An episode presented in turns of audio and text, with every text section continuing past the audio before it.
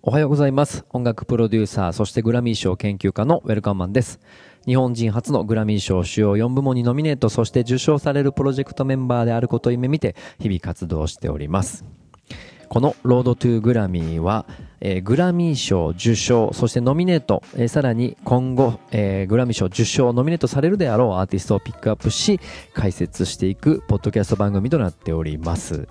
えー、Spotify、YouTube の方のプレイリストをフォローしていただくと、この解説の後に楽曲が流れるようになってますので、ぜひチェックお願いします。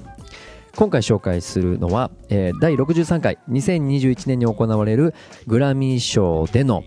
えー、ベストアルバム賞にノミネートされているアルバムの中からこのアーティストジェネイ・アイコをピックアップしたいと思います。ジェネイ・アイコ本名ですね。ジェネイ・アイコ・エフール・チロンボ1988年3月16日アメリカ合衆国カリフォルニア州ロサンゼルス出身のシンガーソングライターでございます。ジェネイ・アイコですね。母はスペイン系ドミニカ系日系で、え父はネイティブアメリカンアフリカ系アメリカ人ドイツ系アメリカ人でありますが、えー、両親は、えー、後に離婚しております。非常に多文化の、えー、多国籍の、えいわゆるお子さんだということですね。お姉さんは R&B 歌手のミラ・ジェイでございます。えー、南ロサンゼルスに住んでいたんですが彼女の家が7歳の時に全焼しまして、えー、その後、まあ、いわゆる中学校高校と進んでいきます。で16歳の時にですね、えー、音楽活動として契約を果たし、まあ、いろんな事務所を事務所はですねザーナユナイテッドグループ、ユナイあアルティメイトグループと契約しながら作品は出していくんですが、えー、その後エピックにもリリースが、えー、決まっていたんですがお蔵入りのアルバムになり一旦彼女は、えー、レベルレーベルを離脱すると、まあ、そういった流れでなっております。そして2007年には音楽活動に復帰し、えー、カルフォルニア州で、えー、活動していたんですが、えー、妊娠を機に再び音楽活動をやめ、えー、娘を出産しております。えー、そして出産後2011年にですね、えー、ミックステープを発表しデフジャムレコーディングスと契約します。2013年には、えー、EP セールアウトをリリースしビルボード200で8位を記録します。その後ビッグショーンのえー、Beware やオマリオンの Post2B など、えー、客演で参加した楽曲がヒットしここで、えー、一気に人気になっていきます。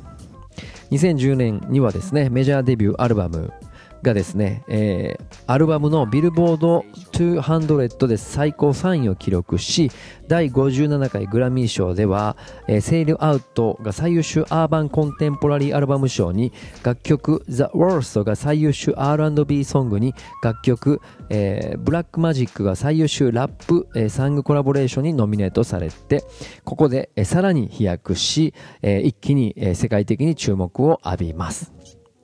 え、その後彼女は2017年に2枚目のアルバムトリップをリリース、え、全米5位を記録し2020年の3月6日、え、この今回紹介する3作品目のアルバム、えー、チロンボをリリースし全米2位に記録しております。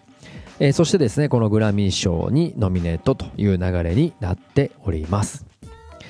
えー、っとですね実は2016年からこのビッグショーンとの交際を開始していましてえー、実は2018年には2人は、えー、と別れたと、えー、報じられております。えー、その中でもね、ビッグショーンとの楽曲の中でも、割と2人のお子さんが流産してしまったこととか、まあ、恋愛、2人が恋愛していることだったりとかを結構赤裸々にね、あの音楽として取り入れていたので、えー、この破局っていうのがですね、えー、すごくどういうことなんだろうということで、え、すごくあの話題をかっさらいました。でですね、今回紹介する曲なんですが、まあ、ミュージックビデオの方にもなっているんですけれども、